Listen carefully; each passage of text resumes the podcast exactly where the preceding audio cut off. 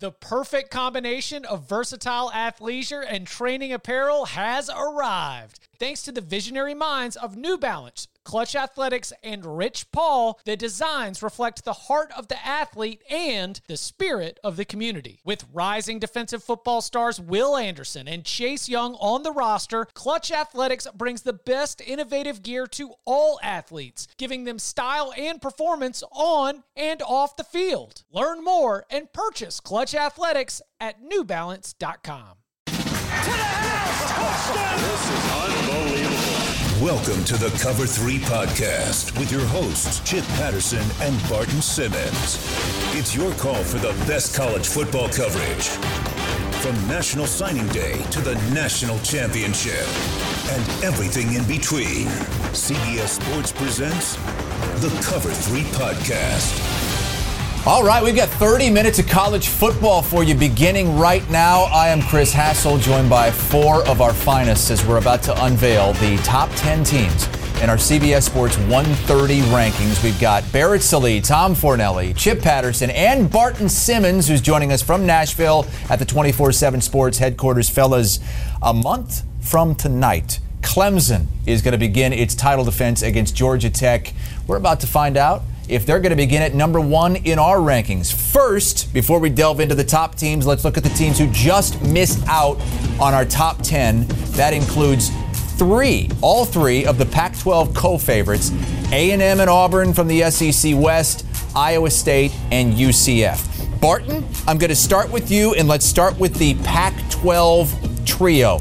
Oregon, Washington, Utah, no Pac 12 teams in the top 10.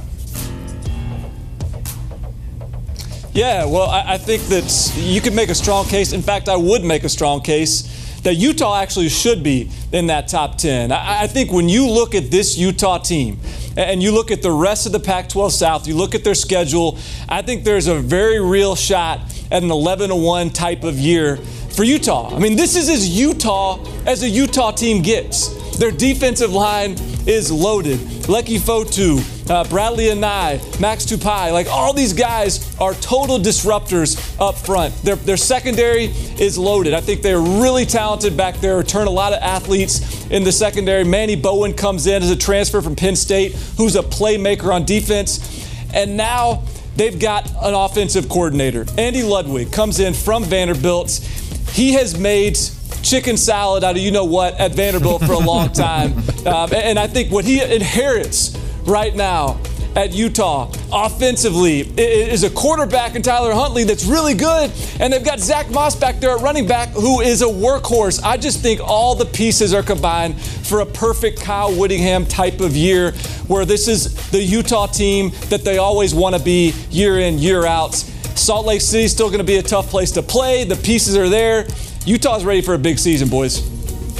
Yeah, you know, I like Washington this year in the Pac 12, although this is a team that has plenty of questions on its own. It kind of is a microcosm of the Pac 12 as a whole. This is a team that lost nine defensive starters on the defensive side. It loses its career passing leader in Jake Browning, it loses its career rushing leader in Myles Gaskin. But it does have four returning starters in the offensive line and a lot of depth returning on it, which is good going forward. But the biggest question is going to be they haven't decided whether it'll be Jake Eason or Jake Haener that takes over as the starting quarterback, although I think we can all assume it's going to be Eason. But this is an offense that needs to find more big plays. That's what held this team back last season. They weren't able to move down the field in chunk yardage to help, you know, help out a defense that was very good for them and kept them in a lot of games.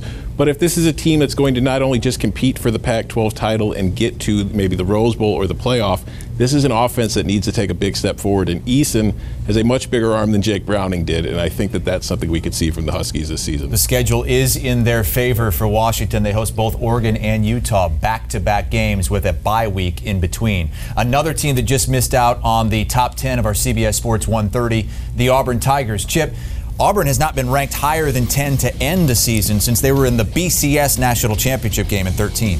Yeah, but I think that we're going to see it this year, and I think that I'm probably the one that's skewing Auburn's ranking because I think Auburn's going to win 10 games this year. I mean, we've got Gus backed into a corner. We know that Georgia and Alabama are both coming to Jordan Hare in November, and weird things happen when that's the case. And really, more than anything, I just feel really confident in this team's defensive front. I think they're going to win against Oregon. I think that they're going to get past those tough tests against Texas A&M and Florida on the road, and I don't know which one of them it's going to be.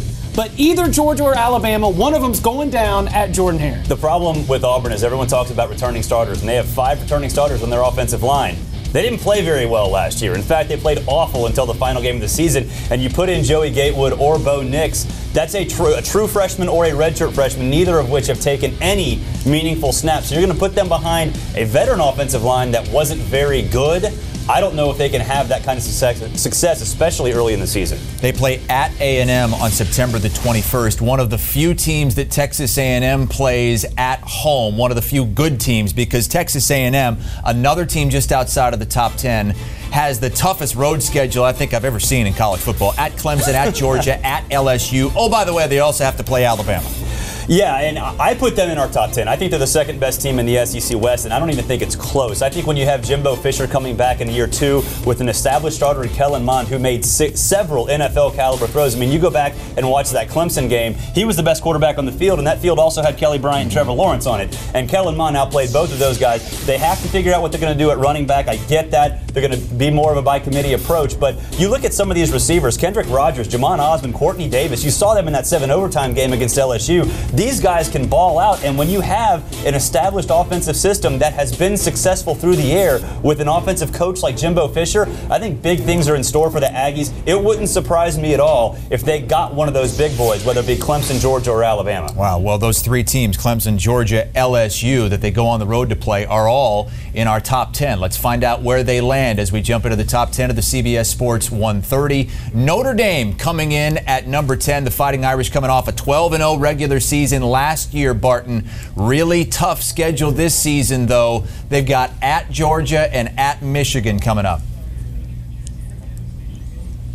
But is it tough? Is it really that tough of a schedule? when you talk about Notre Dame, yes, they've got two games in Michigan and Georgia where they're probably going to be either underdogs or a really slight favorite. If we're talking about maybe Michigan, who knows what it looks like at that point in the season. But every other game on that schedule, I know that they're all some brand names, but these are games that this Notre Dame team should win. I, I do not believe that the 2018 Notre Dame Fighting Irish are the 2012 Notre Dame Fighting Irish. I, I do not think it was a mirage last mm-hmm. year. I think what we saw instead was a team that has steadily improved from a strength and conditioning standpoint, from a coaching continuity, uh, continuity standpoint, and from a talent standpoint. Now you got Ian Book coming back at quarterback uh, a guy that they had to insert midway through the season. In some ways, he might just be getting going.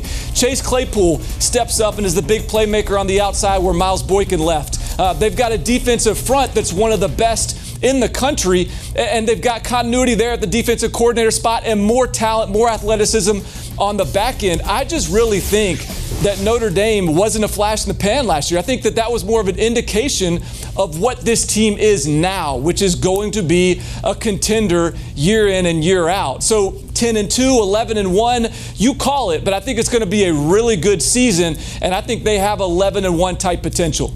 Yeah, I think it's a compliment to what Brian Kelly has done in terms of upgrading his staff, upgrading his support system. Uh, but I also don't think Notre Dame's a top five team. Notre Dame is occupying that perfect space where number 10 might be just right because yeah. they're certainly one of the five to 12 best teams in the country. But right now, looking at this Notre team and all Notre Dame team and all they have to replace on the defensive side of the ball, there's just no way I'm elevating them up there into that college football playoff national championship contender conversation. No, there won't be a significant drop off though, and I think right. that's what people. Everyone either loves or hates Notre Dame, mm-hmm. and there's really no in between. Well, this is in between. Notre Dame's certainly capable of, of getting back to that point if they get the breaks. Uh, they got those 10 games that are winnable for sure, but the two really tough games on the road at Georgia and at Michigan win out, and they'll be in again. Lose one, maybe not. Texas Longhorns lost the Big 12 title game a season ago, beat Georgia in the Sugar Bowl. Chip, they are number nine in our preseason ranking. With Sam Ehlinger Barton coined it first, an iconic Texas quarterback leading the way. I mean, this is going to be the, the kind of player that young children throughout the Lone Star State are wearing that jersey and growing up playing Sam Ehlinger in their backyard. This is going to be a season where, because he's now the face of it, because we've gotten used to him, because he's become divisive, mm-hmm. where you either love or you hate Sam Ehlinger, we are going to define a lot of what Texas's success is on offense. We're going to tie it directly to him.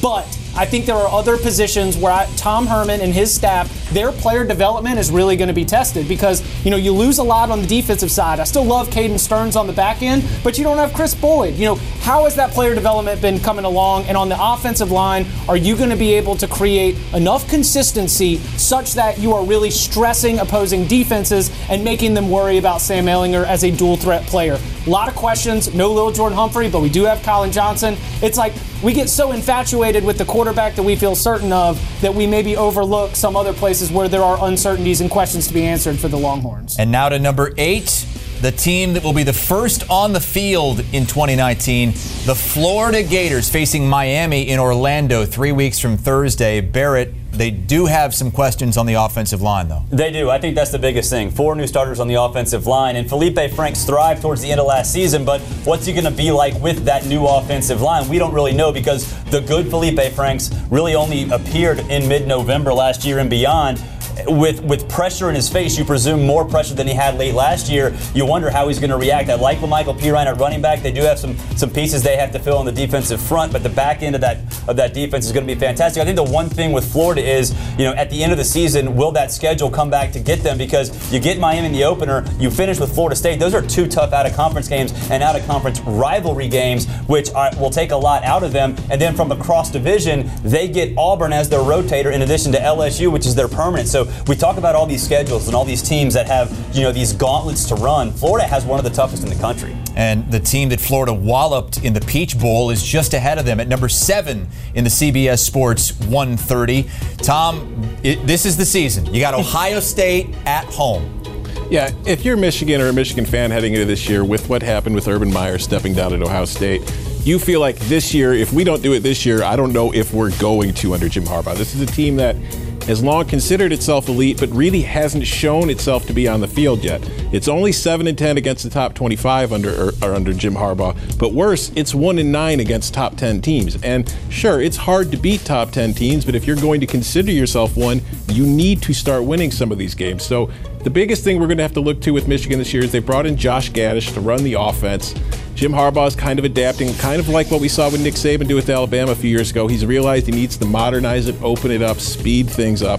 We're going to see more spread. Shea Patterson, kind of his some more along the lines of what he was in with Ole Miss, but this is also Shea Patterson's sixth offense in six years, which is going to be something to keep an eye on. But if there's anything that you can say about Michigan they have going for it, they have four all Big Ten offensive linemen returning to the team. So no matter what offense they're running, they've got a line that can block it, and that will help them with the transition into what should be a difficult season with especially a difficult schedule. Tough schedule, but a lot of the, the really tough teams are at home. If they can get by Wisconsin and Madison, they have Iowa, Notre Dame, Michigan State, and Ohio State all in Ann Arbor.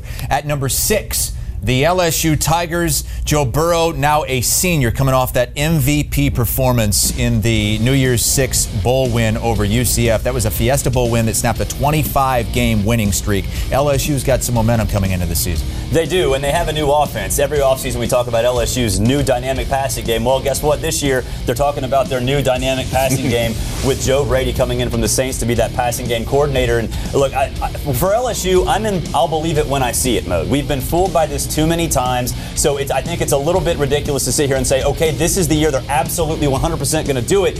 Yes, they've got Joe Burrow, and Joe Burrow was especially great down down the stretch last year. But throughout the course of the season, his best work was done before the snap. And so, can he be the guy that becomes this difference maker? Yes, it's an offense that he played with in high school, and sort similar to the one he had at Ohio State. They've got weapons all around outside, including Justin Jefferson. But uh, with LSU, uh, talent there. There's no doubt. That talent, you cannot argue it. But in terms of the passing game, they have to be more dynamic. Otherwise, they're just going to be a 9 10 win team, and that's it. And I think with that passing Alabama. game, ahead, I'm sorry. I think with that passing game, something that will help them this year is can they catch the football? Because last year, this is a team that dropped Mm-hmm.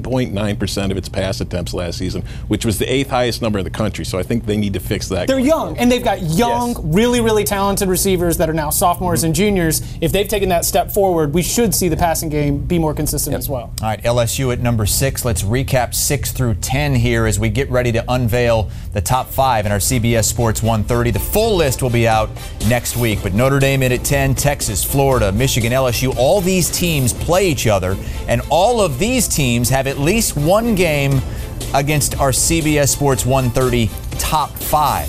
But who's going to be number one?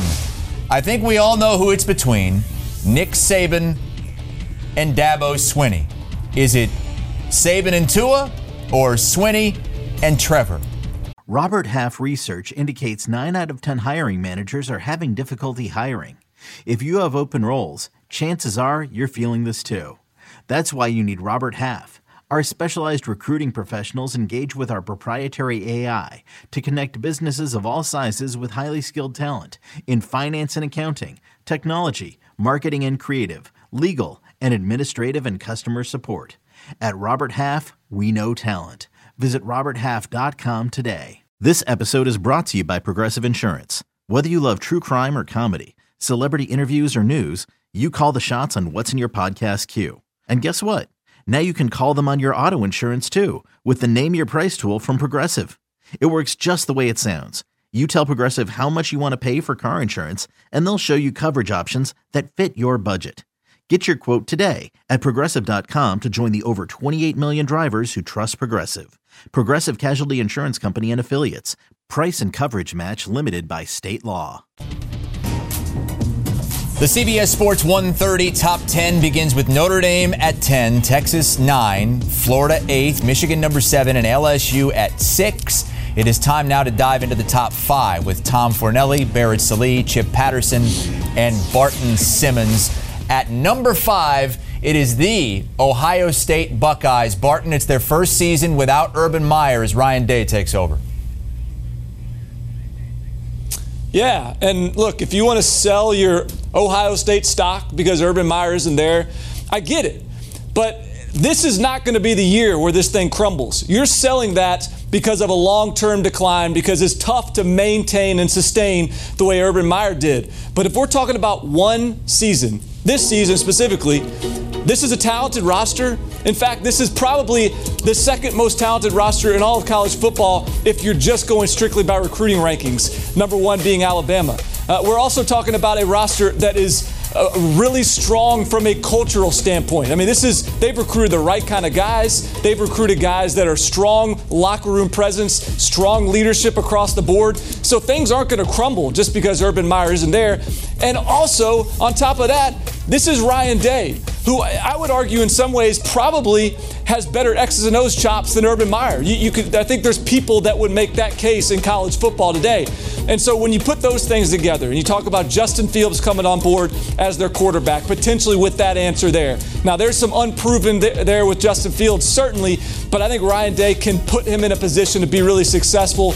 There's a loaded wide receiver group coming back. Chase Young will be one of the best defensive players in all of college football and a certain first round draft pick. Their secondary stack, the whole defense will be simplified after last year's struggles. I just really think Ohio State is much more of a certain safe bet than anyone is giving them credit for. Do they top anyone above them here? I'm not sure I'm making that case, but they absolutely deserve to be in this number five spot, in my opinion.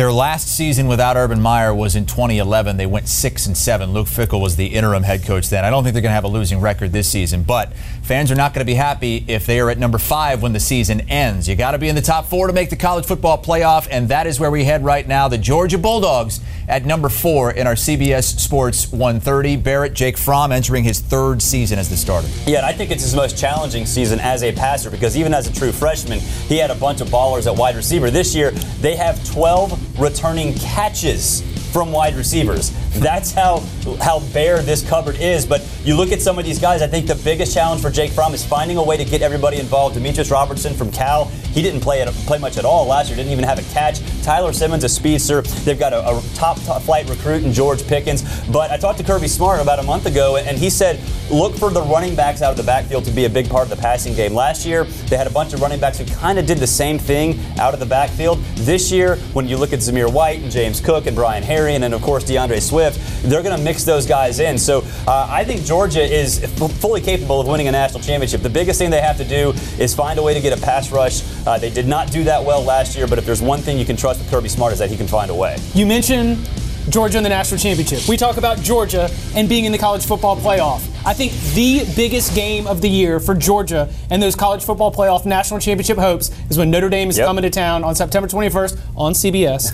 and we are going to have to time. look at that game as a data point that can allow Georgia to take an SEC loss. Yeah. So that you could be 7 and 1, but if you make it to that SEC championship game and you've got that win against Notre Dame, you're still going to be able to get there. So the pieces are in place. You know, you talk about Jake Fromm as maybe a, a dark horse Kind of player. Uh, I think the Bulldogs are fascinating for everything that I don't know and for the opportunities that are ahead. Notre Dame number 10 in our CBS Sports 130, unveiling the top 10 today. The rest of the list coming out uh, later on next week. But at number three, the Oklahoma Sooners. And Tom, back to back Heisman winners and trips to the college football playoff. Does Jalen Hurts keep this thing rolling? Probably. I mean, if there's anything we know about Oklahoma heading into the season, the offense is going to be fine. It's too good. Lincoln Riley is too good at putting a game plan together. He's too good at calling plays. And Jalen Hurts, you know, he got stuck behind the Tua hype last year, but he was having a very good season with Alabama as a passer. So the question about Oklahoma this year is not going to be it's whether they're going to score points, it's how many points are they going to allow? Because we're talking about a defense last year that was clearly one of the worst in the country. They were in the 101st in scoring defense, 114th total defense, 130th pass efficiency, and they only forced 11 turnovers in the entire season. It's really hard to win against good teams without doing that. So Alex Grinch comes in, he's the new defensive coordinator, he's going to be putting in a new system.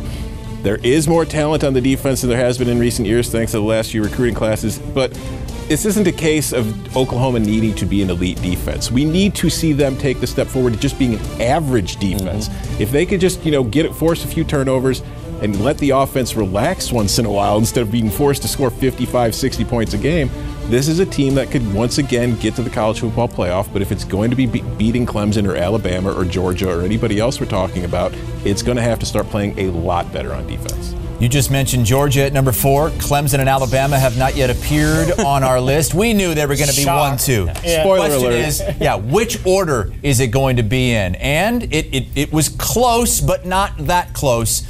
Chip, the Clemson Tigers come in at number one, followed by Bama. The impact of 44 to 16 on Yeah. our collective psyche is just still so strong because that was a Tua Tagovailoa led team Yep. that had Jerry Jeudy, the number one wide receiver in the country, and still that Clemson defense, which is going to be replacing a lot, um, they were able to find answers. And I think for Trevor Lawrence, uh, he's going to be leading a Clemson offense that with the leaps that Justyn Ross made late in the year and Tee Higgins throughout his sophomore season, I really think Clemson's offense can just score 50 points per game. It almost might not matter the fact that they've got to replace some players on the defensive line. And oh, by the way, Xavier Thomas is the cl- new defensive lineman that you need to circle for going to the NFL. This Clemson team is not going to rely exclusively on the line of scrimmage the way that the last two years teams did on the way to the college football playoff. And as Trevor Lawrence to con- continues to improve, as he continues to become the face of college football, we're only going to see the Tigers continue to make their argument not as the number one just for this season,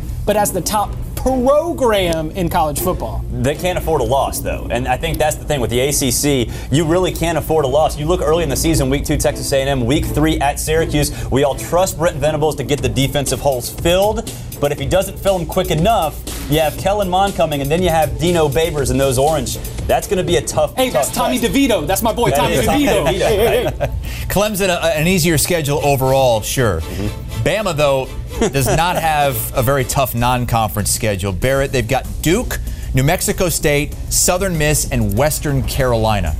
You got a problem with the Catamounts, Chris? Western Carolina? No. this Yeah, is- Alabama doesn't either. Alabama- Alabama's not good either. But you know, the Duke game. I mean, look, you know, it, we're used to Alabama having some of these top tier out of con- uh, neutral site games out of conference in Week One, and and they just don't have it this year. And I think for Alabama, it really it, it it's an Alabama problem. And criticizing Alabama is is you know you're, you're doing it at a different level. But Tua wasn't great toward down the stretch last year. He he buckled under the pressure. Now part of it was injury, but part of it maybe was that the book came out on him a a little bit. Georgia, which didn't have a pass rush all year, got a pass rush against Alabama and rattled Tua Tagovailoa. So, and Clemson basically followed the same playbook. So, I just think for, for Alabama, you have to make sure Tua doesn't take the home run shot all the time. And that's what Nick Saban has stressed to him the entire offseason is take a profit. You don't go broke by taking a profit, even if it's a little profit. And if Tua can do that, if he can wrap his head around that, then this team's going to score 40, 50 points and it won't matter. We all know Tua, but Barton, how much is the class of 2019 going to play into this Alabama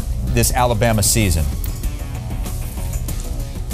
Well, they landed one of the best defensive line classes in the country, which is convenient considering last year's defensive line didn't have the kind of depth that we're used to seeing. And so now they, they, get, they get this influx of talent up front.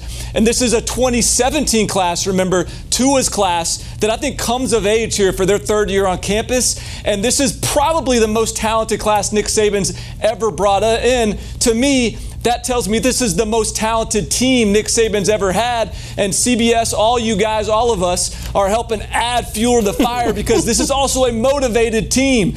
Alabama talented and Alabama motivated is a scary combination. I was not one of the ones to put Clemson one. I get it, but I'm going Alabama number one because this will be as focused of a Nick Saban team as we would we have seen to date.